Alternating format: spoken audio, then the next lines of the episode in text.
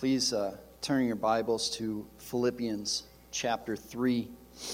We'll be looking at um, verses 12 to 14 this morning. But uh, I'm going to read uh, from verse 1 down to verse 14 uh, for the sake of context. So read along with me.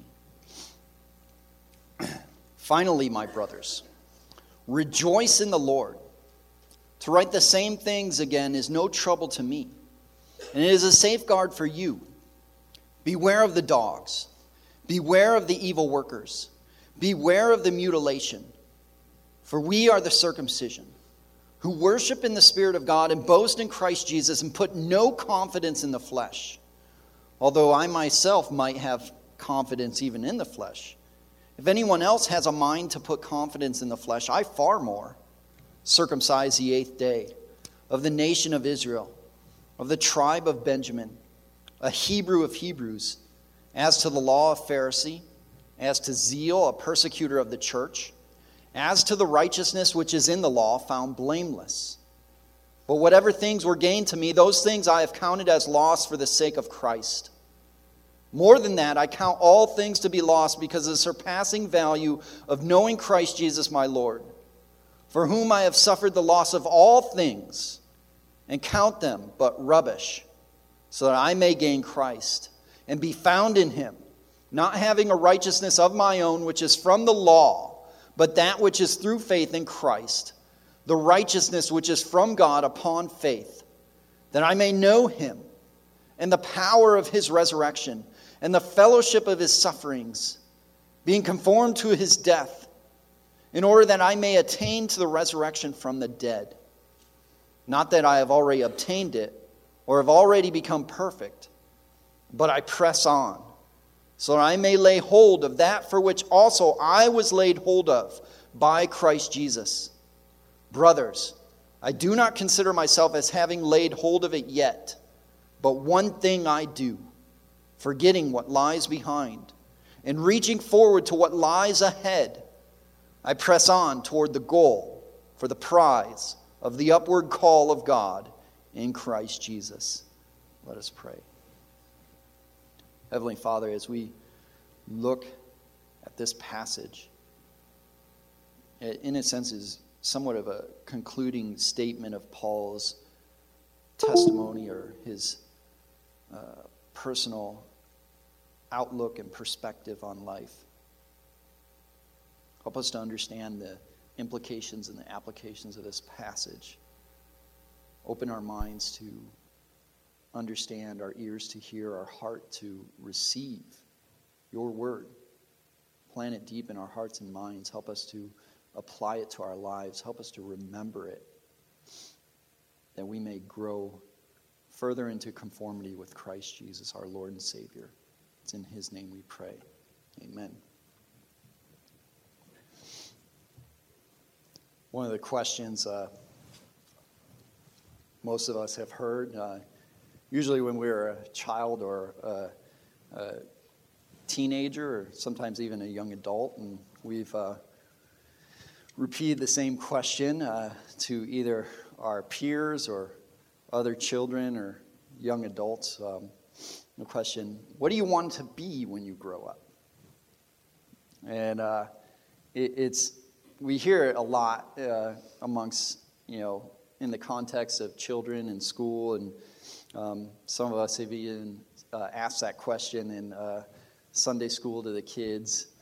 Um, and it's an important question. Uh, sometimes we ask it so much to kids that it, it just becomes lighthearted. We just want to hear, um, you know, their funny responses. Um, but that question um, becomes a bit more serious as you grow older, and uh, especially in the teenage years or young adult years, um, and particularly for those who still don't know. And uh, I remember um, talking uh, in the military amongst some veterans or uh, and uh, people who are about to retire, and uh, I ask them, "What, what are you going to do?" And they're like, well, I'm still trying to figure out what, out what I want to do when I grow up, so I don't know. And then uh, I remember uh, speaking to one retiree in church, and uh, he's, he told me, he's like, I finally get to do what I always wanted to do. He's like, be retired. he's like, but nonetheless, that you know question it um, confronts us confronts us with the purpose and meaning of life, our, our whole direction in life. And sometimes we hear it, um, you know, we hear it in the, in, in, the popular culture or in the media. Um, one of the things that um, parents tell their kids or adults tell kids, uh, you could be anything you want. Anything you want. Which is, um, it sounds great, but it's a lie. we know it's a lie. you know, you tell a, a, a, short, uncoordinated kid you can be anything you want, but you know, we don't think about you know pro basketball player. you know, it's you know, and, and other things. One thing we say, you could be president if you want. And recently, our our um, current president, um, I remember at his inauguration and the media talking in hushed tones. Um, this is what he always wanted. uh, I, I, don't doubt that. Um, you know, uh, and uh, even uh, you know amongst politicians and and uh, you know business leaders and and even um, famous people, celebrities. This is what they always wanted, and they, they finally get it. And then, not long after, they, they realize um, what they've gotten themselves, themselves into. Um, it's interesting that even um, it, there's this industry, industry of um, uh, life coaches, business and life coaches. And uh, I don't know how someone gets into that, that line of work that they, they're just, they're a professional motivator. And one of the things they do is, is they, they teach and they, they motivate people to set goals and then work towards achieving them. The, the, the one thing that they always wanted to be, they, they, they, they um, picture that and then they help these uh, CEOs and, and uh, uh, people who are um, very successful already to become even more successful and to reach their goals. And, and one of the things they do, um, one of the first things they do, in helping people like that to reach their goal, to become what they always wanted to be, is they, they work with them to create a personal mission statement. A personal mission statement that is concise, uh, usually just one sentence. It may, it may, be a long sentence, but nonetheless, it's, it's a concise statement that uh, encapsulates everything that they desire and want to be, that they picture themselves and as we come to this passage, this is, in a sense, the Apostle Paul's personal mission statement. He had uh, uh, come to, at the chapter 3, he's, he, he comes, at the beginning of chapter 3, he comes to uh, his uh, final instructions to the Philippians as he gives them this, this charge or this call to rejoice in the Lord to uh, put no confidence in the flesh, uh, to, in a sense, uh, beware of false teachers who are trying to entrap them with a, a, a works mindset or, or, call them back to uh, Old Testament Judaism uh, of trusting in themselves, of, of trusting in works. And he calls them to rejoice in the Lord. And then he gives this, this long, in a sense, a, a personal illustration or a personal testimony of his own life. Saying if there was anyone who could put confidence in the flesh, it was him. Um, explaining or, or, illustrating what it means to um, put no confidence in the flesh and to rejoice in the Lord.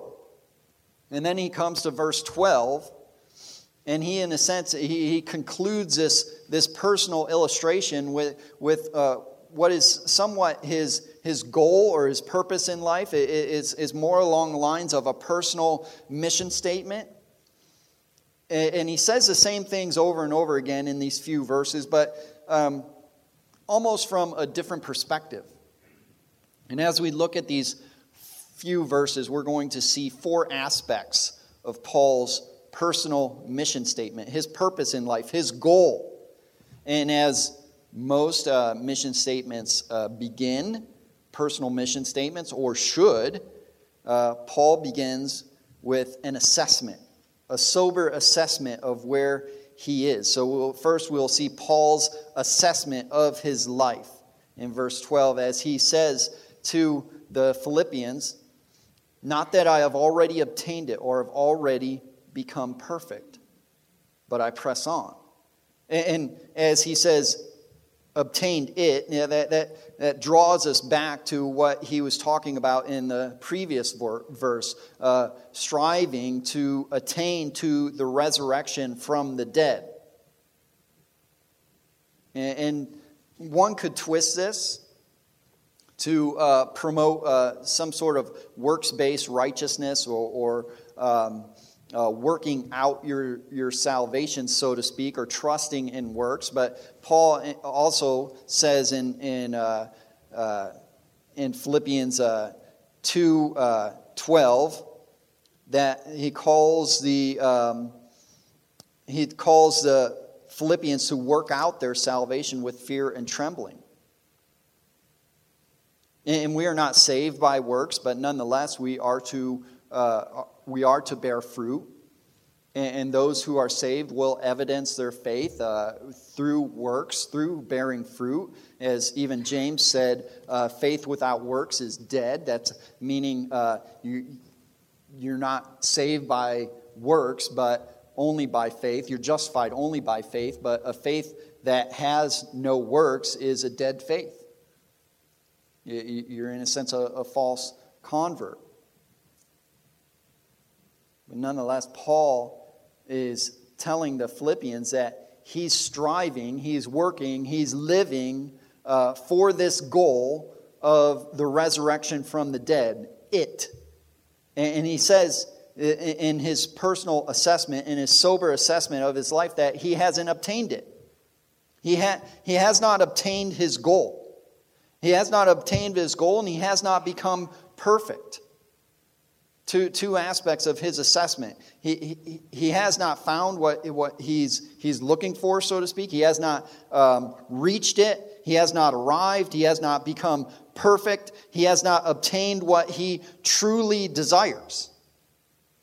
To be raised from the dead, so to speak, to be raised from this uh, sin cursed body in this sin cursed world, to be glorified to be glorified in the presence of his Lord and Savior Jesus Christ, to be fully uh, made like him and conformed to his image.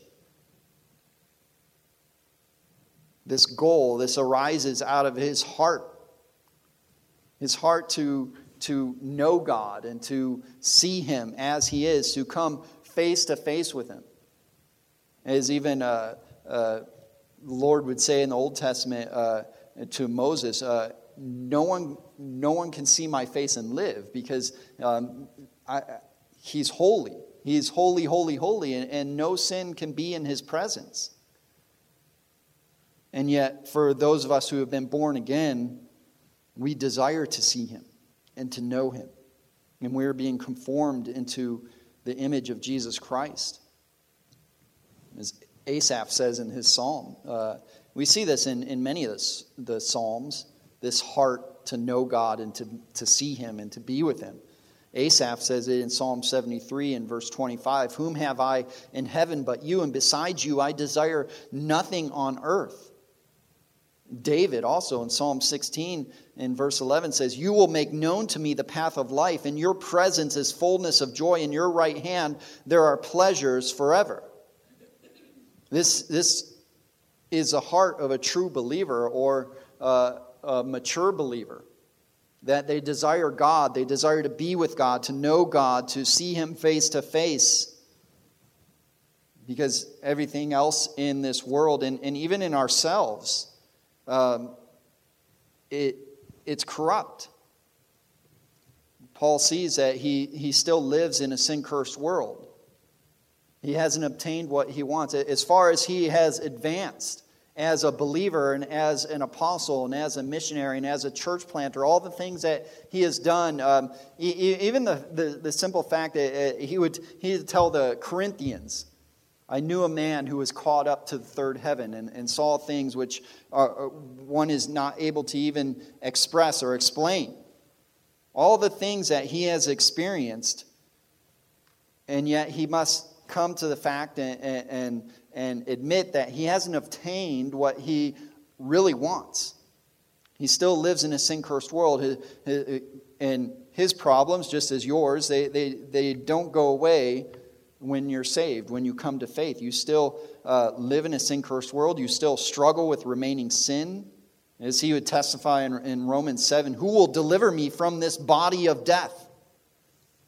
This, tension that should be in the heart of, of every believer. That you want to be holy, you want to be with God, you want to honor Him, but there's, there's almost as if you're chained or there's weights holding you back, uh, this body of death, your own uh, remaining sinfulness. And so there's this internal struggle, or there should be if you're a believer, this internal struggle of fighting against sin and striving towards holiness to know the Lord and to honor Him in thought, word, and deed. It's evidence of salvation. And Paul soberly assesses his life that he says he has not obtained his goal, he has not become perfect, he has not reached perfection. And this is uh, almost uh, refuting those uh, Judaizers or, those false teachers that would, um, in a sense, allude to the fact that if you do X, Y, and Z, you can become perfect. You, you will arrive. But Paul testifies that perfection will only happen in glorification. Yet, at the same time, he's not content with less than perfect, though he doesn't have it. So we see this, this tension. As one commentator writes The prize of salvation in its fullness has not yet been won. A point Paul emphasizes against ideas of perfectionism. Yet the saving process that will be consummated on the day of Christ and the resurrection from the dead has already begun.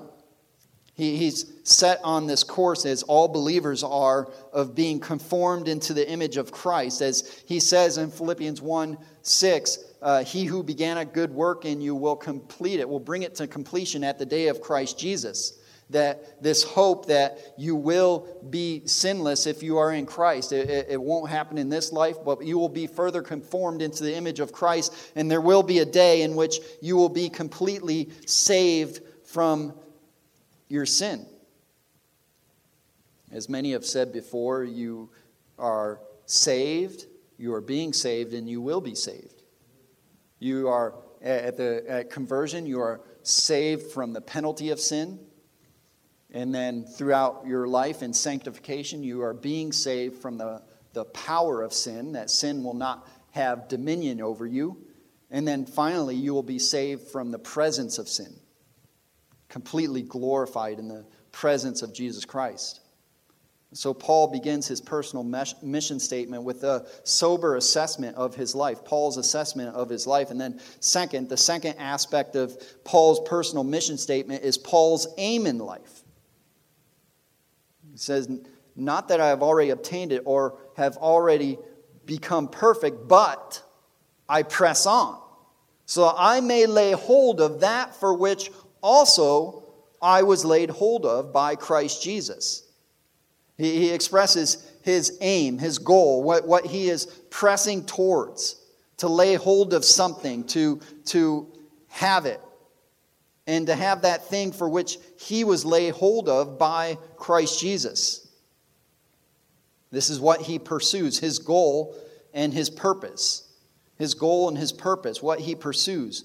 Um, and it's interesting, uh, some of these, these uh, uh, verbs, as he says, I press on, and he will say that again in verse 14, I press on. But uh, the underlying uh, Greek verb, it, it, brings something out. Um, as one commentator writes, the word translated press on, dioko, is the same word Paul used earlier to describe his persecution of the church. Uh, this verb could be translated um, in both ways, either to persecute or pursue uh, vigorously according to the context. This commentator goes on, he says, Paul's old mindset was a single minded pursuit of persecuting the church. The new birth brought a new mindset, a single minded pursuit to know Christ and attain the resurrection. Paul describes this pursuit in humble terms, giving Jesus the credit even for Paul's pursuit of him. The underlying reason he can press on to make the resurrection his own is that Christ Jesus has already made Paul his own. The last phrase literally reads, Because I was laid hold of by Christ Jesus. And he goes on, he says, The Bible will not allow us to nurture a sense of independence. We love because he first loved us. We work because he works in us. We make the resurrection and knowing Christ our own because he has made us his own. Salvation is of the Lord, and it begins with the Lord, and it will be completed by the Lord. Nonetheless, we are called to work out our salvation, and we are called to pursue holiness and Christ likeness, and to walk in a manner worthy of the calling to which we have been called. And this is Paul's aim. This is his goal. This is his purpose. To be conformed to the image of Christ, to be like Christ in, in every way, in, in his personal actions and his behaviors, but also in his ministry. His ministry is, in a sense, uh, uh, living out uh, uh the person and work of, of, Jesus Christ, of proclaiming this gospel, of going out to uh, uh, present this gospel to lost sinners that they may be saved. And he's willing to endure suffering for it and persecution. This is why Christ, in a sense, snatched him as a brand from the fire. He, he um, in a sense, uh, uh, conveys this to Timothy in his last letter.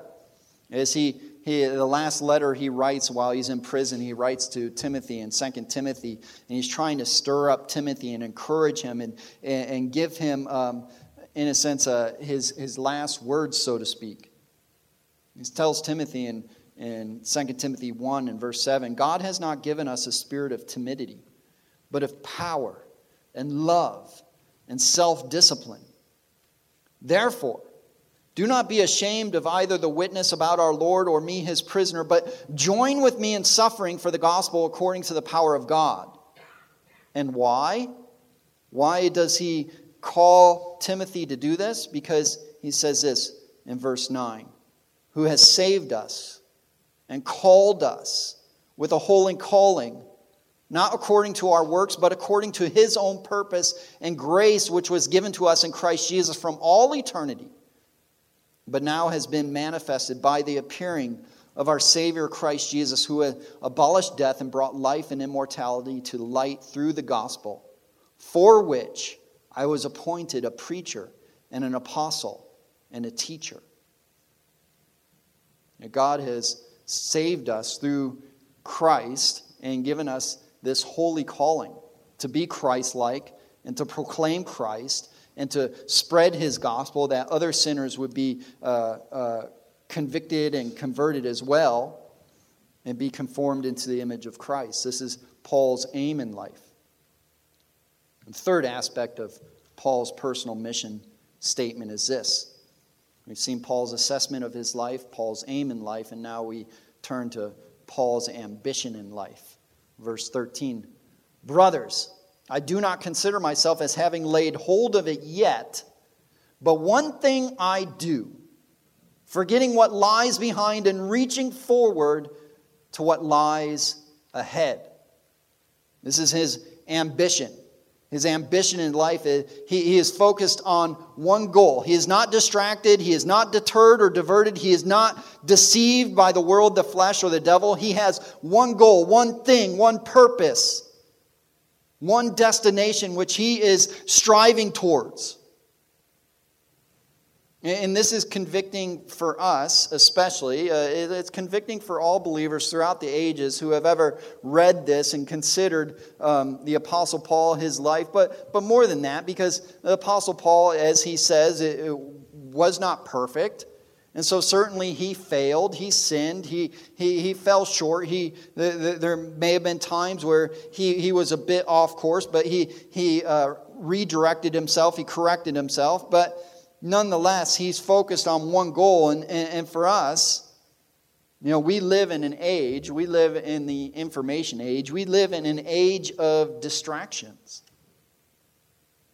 You know, there are all our technology, you know, if it's not, you know, a, cell phone or, or, you know, now we have uh, the, uh, the Apple Watch and, and, other companies that make a watch and, and all sorts of other technology that just calls and begs for our attention with uh, just dings and, and sounds and uh, uh, banners and all sorts of things. And then we have the internet, and then we have radio, and then we have billboards and, and all sorts of media that's just, just calling for our attention. Look at this. Buy this. You need this. You want this. You deserve this. And almost all of it, almost all of it is contrary to God, is from the world.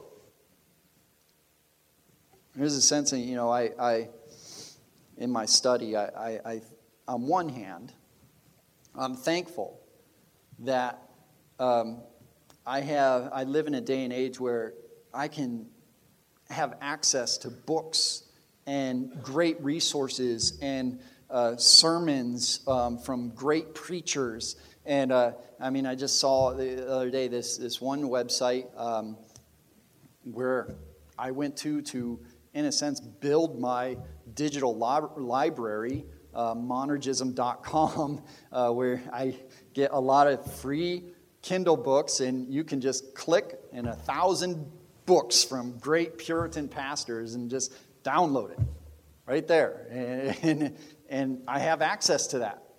I have resources at my fingertips, which, which uh, you know, uh, pastors throughout the ages had, had not had. I have all these blessings of this age. Um, uh, Bible software. Um, is, is uh, one preacher said, you know, if, if you don't grow as a Christian in this age, you're just being lazy. You're just being lazy because you have access to so much good teaching and resources. But the flip side to that is that there's everything else that comes with our technology, all the distractions. And, and so, even, even our attention span, as many uh, sociologists and, and even uh, Christians and believers would say, our attention span is getting shorter and shorter and shorter. It's, it's even hard for believers to, to sit through a long sermon or and just your, your mind is going all over the place because, in a sense, we're being trained through our technology to have a short attention span and to be distracted. And I wonder, you know, what it would be like to, in a sense, sometimes be a Puritan pastor or, or someone even before radio who didn't have all these distractions and, and could just have a peace of mind and just think clearly. Paul is, you know, he, he has that benefit, in a sense, of, of living in, the, in that time and age, but nonetheless, he's still focused on one goal. And, and I would venture to say, if, if he lived in our day and age, yes, it, it might have been harder, but he would still be determined, focused uh, to, to cut out those distractions, to uh, put up ad blockers and, and, and guard his time carefully so that, that he would not be deterred from this one goal which he desires. That, that he would not, uh, as we often do, we forsake the great for the good. There's so many good things we can do in the Christian life, but there's only a few great things. And we can be, even be uh, diverted, distracted, deceived into forsaking the greatest things for things that are still good but are lesser than. And so this calls for great discernment to, to prioritize our lives according to what's most important. And as Paul says, the, most important thing is to be like Christ, to be conformed into his image, and to make him known. And he strives towards that goal. He strives towards that goal by facilitating reaching that goal. He is focused on one goal, and then, second, he facilitates reaching that goal. He facilitates reaching that goal in everything in his life by forgetting what lies behind and reaching forward to what lies ahead. He, in a sense, uh, leaves the past in the past. And this is this is convicting for me. Is probably should be convicting for most of us. Uh, many of us, um, I would dare say, all of us have a past that we're not, um, uh, you know, we're not proud of, uh, full of sin and regret, or even foolishness. Some, and certainly, some of us we have pasts or past life that's better than others. Um, but nonetheless, our past is in the past. And the only thing we can, we can uh, do from the, with the past is learn from it. But the more we dwell on it, it, it, it hinders us. It hinders us from moving forward. And, especially in the Christian life, especially if we have a, a really sinful past, then, then we're prone to to say, uh, well, woe is me, I, am a second rate Christian, I'll, I'll, never achieve or I'll never um, be uh, worthy like that other Christian or that other believer who did not have the sinful past that I had. And there is a sense that, that yes, um, because our, our past does impact our present and our future and can, in a sense, uh, hinder us from, from doing certain things. Uh, you know, you think of, of school, and, uh, you know, if, if you did really horrible in, in uh, elementary or, or high school, that would hinder you, or even were a dropout, that might hinder you from further schooling in college or whatever. Um, and the same is, in a sense, uh, true for, uh, say, people who have uh, been in prison and are convicts, and, and even if they are believers, that their past still hinders them from certain employment. But in terms of our own uh, sins, uh, if we are in Christ, we have to remind ourselves often that all of our sins are forgiven. They're, they're, they're thrown into the depths of the sea. Uh, as, as far as the east is from the west, so far as He removed our sins from us and, and, and we are forgiven. And yes, we are to grow in holiness, and, and sometimes we have, we have decades of, of sinful habits that need to be undone. Nonetheless, those sins are forgiven. And if we dwell on those past sins, it will hinder us in the present. This is a picture of, you know, uh, there's, there's a few illustrations, and Paul alludes to the, the main one of a runner here, as he does in other passages. And a runner cannot successfully run looking over their shoulder. There's been, you know, you, you look at, sports history and, the history of, of track and field, or even in the Olympics, there, there's illustrations of this happening where a runner loses the, the race because they looked over their shoulder and they either stumbled and fell or they just, in looking over their shoulder, they slowed down just enough for that next runner to come up and pass them up. Or, or if the, the analogy or the illustration of runners doesn't work for you, the, this is another illustration I have used in counseling to others is, is driving.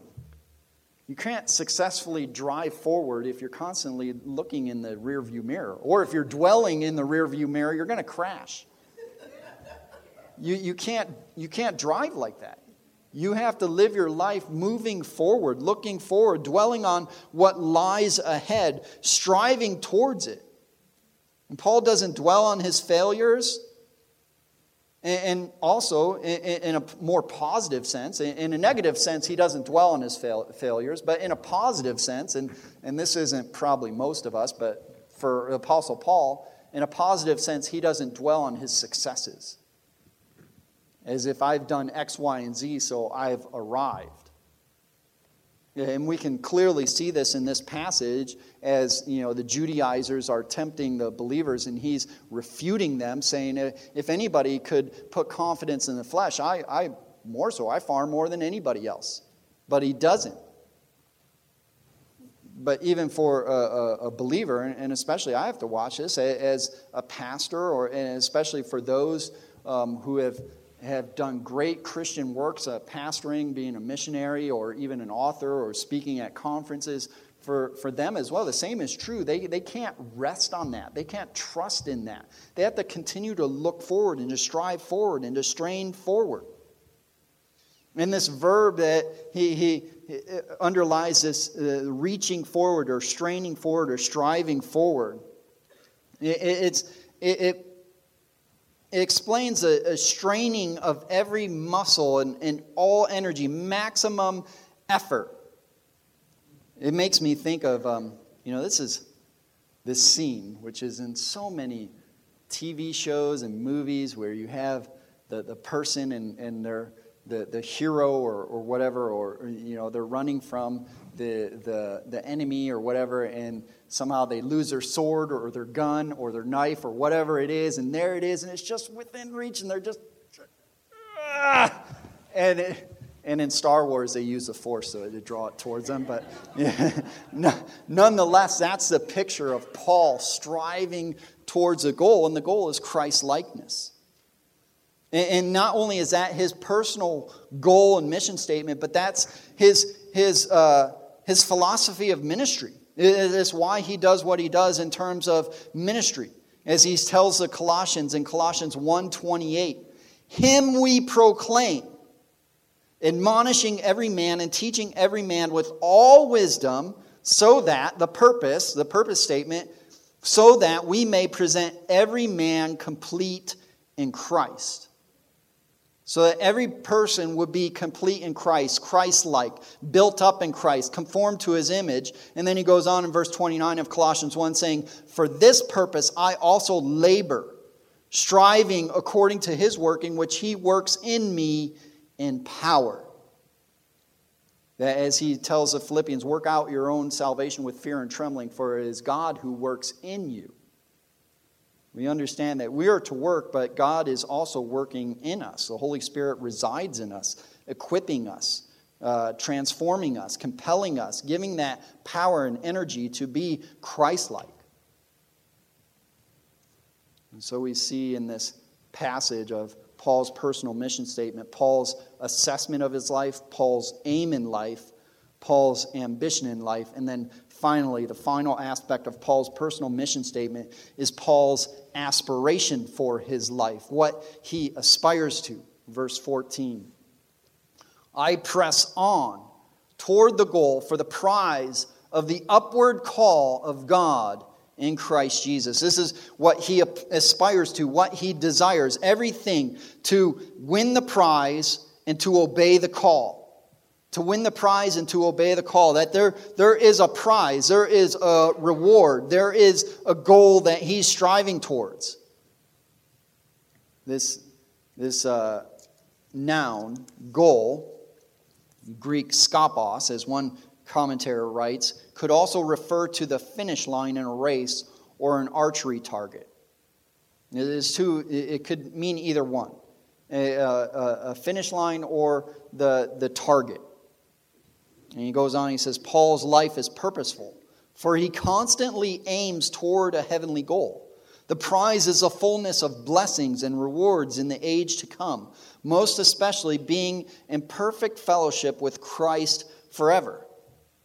This is what he aims his life at, and this is what he proclaims to others, to other believers, to set their sights on, to set their goal upon, to run towards, to aim for. This goal. And yes, we stumble, we fall, we deal with our own remaining sin. But it's interesting, you know, um, even in, uh, in uh, football, um, they tell running backs just uh, when, when you get the ball or you catch the ball for receivers, you, you focus on the end zone. You don't focus on the people around you or the people behind you, you focus on the end zone and you run towards it. And there is a sense that as they coaches, good coaches will tell the players, and players will see it, if they are indeed focusing on the goal, on the end zone, even if they get tackled, they will fall in that direction. This is the goal of the, the Christian to pursue Christ likeness and to think about it and to dwell upon it and to do so much that, that even when you stumble, you, you fall in the right direction, you pick yourself up and you, you get up and you get back at it. You set your, your heart and your mind and your affection on things above and not on things below, as Paul uh, says in Colossians 3, because that's where your life is. Uh, you know, your, your, your hope, your joy, your peace is not found in the things of this world. It's all temporary. It's found in heaven with, with Christ, and that's what we are to live for. Paul uses this, this uh, same running illustration to the Corinthians, as he says in 1 Corinthians 9 a passage which at one point I have memorized, and, and it's a passage, interestingly enough, I, I, think of almost every time I run. Um, so 1 Corinthians 9 24, he tells the Corinthians, Do you not know that those who run in a race all run? It's like sometimes we skip over that, but you know, it, it's kind of like, well, duh, but nonetheless, we got everybody who runs in a race all run. You know, if you're in the race, you have to run. You, you don't get to sit on the sidelines, you have to run. But only one receives a prize. Run in such a way that you may win. In, other words, you're going to run anyways. You're in the race anyways. You might as well run like you're going to win. You might as well try to win. Uh, is, you know, some of this, we, we hear this in um, our, our culture nowadays, uh, uh, you know, um, especially with kids in sports. You know, it, it's just, you know, you're not here, you just, the goal is to have fun. It's like, no, the goal is to win. You're here to win the game, and, in pursuing that goal to win, that's where you find your fun, is actually playing the game and running the race.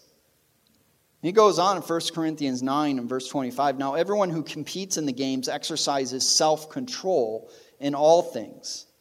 They then do it to receive a corruptible crown, but we an incorruptible.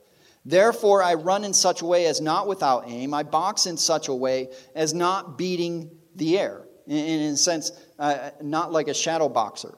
I, I, I, I punch to hit, I, I run to uh, win. I exercise self control in all things. And, and even, you know, we, we could look at it and see it more clearly in our day and age. But, um, you know, Paul lived where, and especially in, in Corinth, they, they had the Isthmian Games. This is where the, the Olympic Games, the, the, the games, the, and, and, all the arenas. And, and it wasn't just the big games like in, in Rome or even in Corinth, but any sizable city had um, had an arena or an, uh, a place where games, there'd be theater, but there'd be games. And there'd be running, and there'd be athletes. And, and Paul could observe that, and he did observe the athletes, not just in the games, but their lifestyle and training. How they exercise self control. There's, there's certain things they eat and certain things they don't eat. There's a, a certain amount of of sleep they get at night and, and they, they, they guard that time. They, they, they order their lives all around just for this one event to win this prize, which Paul says is corruptible. It fades away. Uh, and uh, he says a corruptible crown that, you know, we see the image, the, the leaves around the, you know, in the statues, that, that's what they win. Yeah, it's a symbol of something greater that they did win something. They won the race, but nonetheless, Paul says that's corruptible. It fades away. It's, it's you know, and, and even if it was uh, like our day and age, a gold medal, which isn't pure gold all the way, but even if it was something precious, eventually that's going to fade away with time. You, you don't get to take it into eternity. But nonetheless, uh, you know, we're all in a race and we're to, to run as, as to win the prize. And it's easy to, to look at, at one another and compare yourself to one another, and that's not how we're supposed to run because we've all get, been given certain giftings, certain opportunities, certain abilities, and then there's also seasons of life and circumstance. We all have our own circumstances. And, and we, we are to be faithful in those circumstances, not comparing ourselves with one another, but comparing ourselves with Christ, who is our goal. You know, it's interesting, this, this same illustration of, of running the race, it, it, it reminds me of another illustration um, a, a, pastor has used um, concerning sanctification. Um, if, you're, if you are um, familiar with airports and, and flying, you, you see these as you're going, especially in the big airports. You have these, these trams, these tracks, these um, kind of like uh, conveyor belts to help you move along. And, and, and they're great. It's great to help move people along. And there's, there's a few different ways you could look at this conveyor belt. As I look at it, it's like, great, I can walk faster. And so I get on there and I can, I can walk and, and I, get, I move faster. But then some people are like, great, I don't have to walk. This thing will just carry me along and I can just rest here. And, and then, even as once I saw, as I'm trying to walk, because I have the opportunity to move faster, and I run into a person who's just sitting. They're, they're not even standing, they, they just decided to sit down and block the way from other people who are trying to walk. And then one time I remember seeing, and this, con, this almost convicted me, and, and I was surprised. I saw a person running and they're trying to catch it, and they're like, great, I can run faster. And I don't know what they did when they stopped, but no, they're running on the thing. This is, in a sense, Paul. And it's a good picture of the Christian life because you will be conformed to the image of Christ. The Holy Spirit will convict you. They will, God will complete the work in you. But it would behoove you to also work as well because you'll get closer to the goal. And you're even commanded to do that. This is what Paul is talking about. He, he runs to win the prize, he aspires for the prize and, also to obey the call. He, he understands that there is a calling, that he's been called. And, and sometimes we, we think of that term calling in terms of, of pastoral ministry or a missionary, that they're called. And, and I'm thankful that there's many pastors and even writers who are writing against that. That's that's not really found in Scripture. There is a sense that God providentially appoints uh, pastors and he gifts them, but in, in our Christian culture, we've almost mystified that. But the calling, when, when the New Testament speaks of calling, it, it speaks primarily to the salvific call, or the calling to Christ likeness, as every, every believer is called. There is a calling for every believer. Paul explains this as he writes to the Thessalonians, uh, which was, you know, some say one of his favorite churches. Um, he speaks very highly of the Thessalonians. And in 2 Thessalonians 2, he says this in verse 13 But we should always give thanks to God for you, brothers beloved by the Lord, because God has chosen you as the firstfruits for salvation through sanctification by the Spirit and faith in the truth. It was for this he called you through our gospel that you may obtain the glory of our Lord Jesus Christ. Every believer is called. You're, you're, you're called to holiness. There is a calling. There is a calling to strive and to be Christ like. It's a reason why, why um, Jesus Christ came into the world to save sinners and to conform them into his image, to remake them, to redeem them. The Greek scholar A.T. Robertson, he says this, which is interesting. He says, Of the upward calling, the goal continually moves forward as we press on, but never out of sight. And so there's a sense that, as he's saying, we, we never arrive. We're continually moving forward in this day and age. There's, there, there's, there's only one arrival point for the believer, and that's when we die and when we are actually resurrected, when we are with the Lord in his presence. That's our goal. That's Paul's goal. We, we read this through this passage, and, and this, this passage, these few verses, are, are very convicting. And there is a t- temptation here, I think, for many believers in, in, in, looking at these passages and reflecting upon the life of the Apostle Paul. You, you might be tempted to say, well, you know what, that makes sense for him. It makes sense for the Apostle Paul to have that perspective on his life and, and, and to live how he lived. But you know what? I'm not an apostle. I'm not an apostle, nor am I a missionary or a pastor or an evangelist. I'm, I'm not a super Christian. I'm not an elite. I'll, I'll, never be that person. And so, you know, that's for him. It, it's, it's not so much for me because I'm just a normal, everyday, run of the mill believer. You know, I, I, try to be holy. I serve my church. I give. I pray. I read my Bible. You know, I, I, I don't see this. But Paul, in verse 15, says, Let us therefore, as many as are perfect, think this way. And if in anything you think differently, God will reveal that also to you. And saying oh, everyone's supposed to think this way, that, that we're supposed to press on, to lay hold of that for which we have been laid hold of. We are to press on toward the goal. And, and we do that not so much like the apostle Paul because none of us are like him at all. He was lived in a day and age and was given a specific gifting and an office. And even in our day and age, there's different levels of giftings and there's providence and there's circumstances. But nonetheless, we are to press on.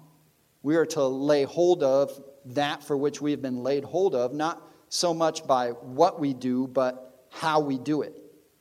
How you live where you're at by progressively putting off sinful behaviors and habits and putting on righteousness and Christ-like behaviors and habits. We, we press on by, uh, you know, not being rude but being nice, not being selfish but being selfless, not um, being lazy but being a hard worker, and, and all sorts of other uh, specific sin issues or struggles that we all struggle with.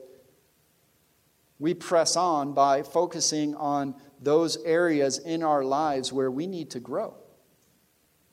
And there's, one, there's only one arrival point. As Jesus would say, um, you know, he who is faithful in little will be faithful in much. And too often in the Christian life, we, we can think of the big things. The, the, I'll, do something great for God, or I'll, I'll do this, this great thing in church, or whatever. And, and we tend to overlook the little things in the day to day interactions and our day to day activities in life, and, and, and the, the, the, what Jerry Bridges would say, the respectable sins that we need to strive. And, and it's often those quote unquote respectable sins that seem to be the hardest of being impatient or irritable or rude or selfish that, you know, that call for a striving to put off and to put on those righteous behaviors. Apostle John, he, he writes his letter of First John, we know as First John, his first letter. Um, he writes this letter to believers who are struggling with assurance, whether or not they are actually in the faith and he gives these series of tests to figure out whether or not to examine yourself, to figure out whether or not you're in the faith.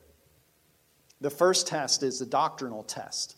Are you believing in Jesus Christ as, as risen from the dead, as uh, uh, taking on human flesh? Are you, you believing in the biblical Christ? And then uh, are you confessing your sins? Uh, and, and, do you love one another? And he goes through these tests and he goes back over and over again to help believers to uh, use these tests to test themselves, to examine themselves.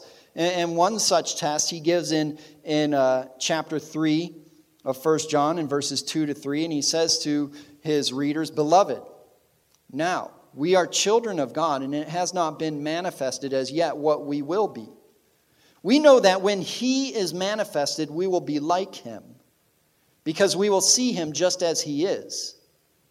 And everyone who has this hope fixed on Him purifies himself just as He is pure. One test that you are in the faith and that you belong to Jesus Christ is your desire to be like him and your striving for holiness and your desire to be pure and righteous as he is righteous and pure. And if that's not there in your life, then you need to question yourselves whether or not you are truly in the faith. as, as many struggling believers will come to pastors and people for counsel and they'll say, I'm struggling with X, Y, and Z, and I'm just burdened with sin, and, and I have all these sins and, and, and behaviors, and I'm, I'm, I'm fighting them, but I'm not even sure, like, like, if I'm a believer, why would I struggle with all these things? And the answer is, well, if you're struggling, if you're fighting, then that's evidence you are a believer. Because you're in the fight. An unbeliever wouldn't care. They just care about what uh, their reputation and what other people think about them. They, they just don't want to get caught and don't want to uh, suffer the consequences of their sin. But a true believer cares about what's on the inside their heart, their attitude, their thoughts. They want to honor Christ in the secret areas of their life, which no one but Christ sees. And so that's a question we have to ask ourselves Are we in the fight? Are we in the race? And if we are, then there's comfort and encouragement, but there's also conviction that we are to continue in that race and run the race that has been set before us and live worthy of the calling to which we have been called. And not to just sit down on the sidelines. You know, I've uh, spoken with uh, many of believers in, in, in hospice, in a hospice situation. People true believers who are bedbound, who don't know how much longer they have to live, and it, it, might be six months, it might be a year, it might be two years. They, they don't know for sure. But they're concerned that, number one, they lost their independence, but number two, that they can't go to church, and then number three, that they can no longer serve, or so they think. But I always would tell them, well, you can serve in probably one of the greatest areas of service, and that's in prayer. You can still pray, and we need your prayers. You can always do something. We all have various circumstances and hindrances, but we can always do something. And are you striving to do something and to serve and to be Christ like? Do you desire Him? Do you want Him? Do you know him and do you want to know him more? That's the question. Heavenly Father, we thank you for most of us here, we have been called. We were, in a sense, running our own race, living our own way, going towards our own goals. And you, like with the Apostle Paul, interrupted our race. You redirected us. You, you told us to stop running that way and run this way towards Christ. And though for most of us we, we want to run that way and we want to be like Christ, we still stumble, we still fail, we still fall, we still deal with besetting sins, with old sinful habits, with uh, foolishness. And for some of us, it's our circumstances, uh, e- either um, our failing health or relationship issues or um, our job ish, issues or whatever it may be, which seems to hinder us and slow us down in the race. Lord, help us to see first and foremost that we are in a race and we are to run. And help us to see those areas in our life which we can change to run faster and more efficiently. And for those of us who here who are unsure or are not in the race. Please convict them. Please guide them. Please call them to your side. We thank you for your grace. We thank you for this calling to which we have been called. Help us to walk in a manner worthy of it. In Jesus' name we pray. Amen.